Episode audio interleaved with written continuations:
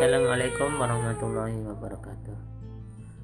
Hari ini Jumat tanggal enam belas Agustus dua ribu sembilan belas.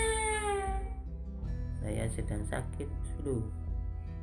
Sudah dari mulai kemarin sudah keluar ingus dan badan terasa capek-capek. Dan sama ini uh, badan yang capek ini juga ada kepala juga agak mangar-mangar, banyak panas. Ya, ini mungkin demam. Lu tujuh hari. Semoga cepat sembuh dan Mbak Iza juga segera melaksanakan sholat maghrib, ditunggu oleh Abi. Dan ciri orang yang orang yang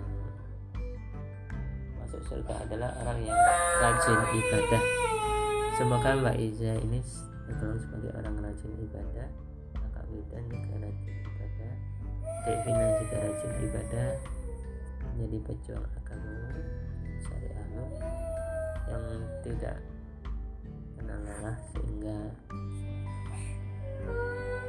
tidak ada waktu untuk tidak ikhlas, istilah Indonesia. Jadi demikian laporan hari ini pada hari Jumat tanggal sembilan belas Agustus dua ribu sembilan belas jam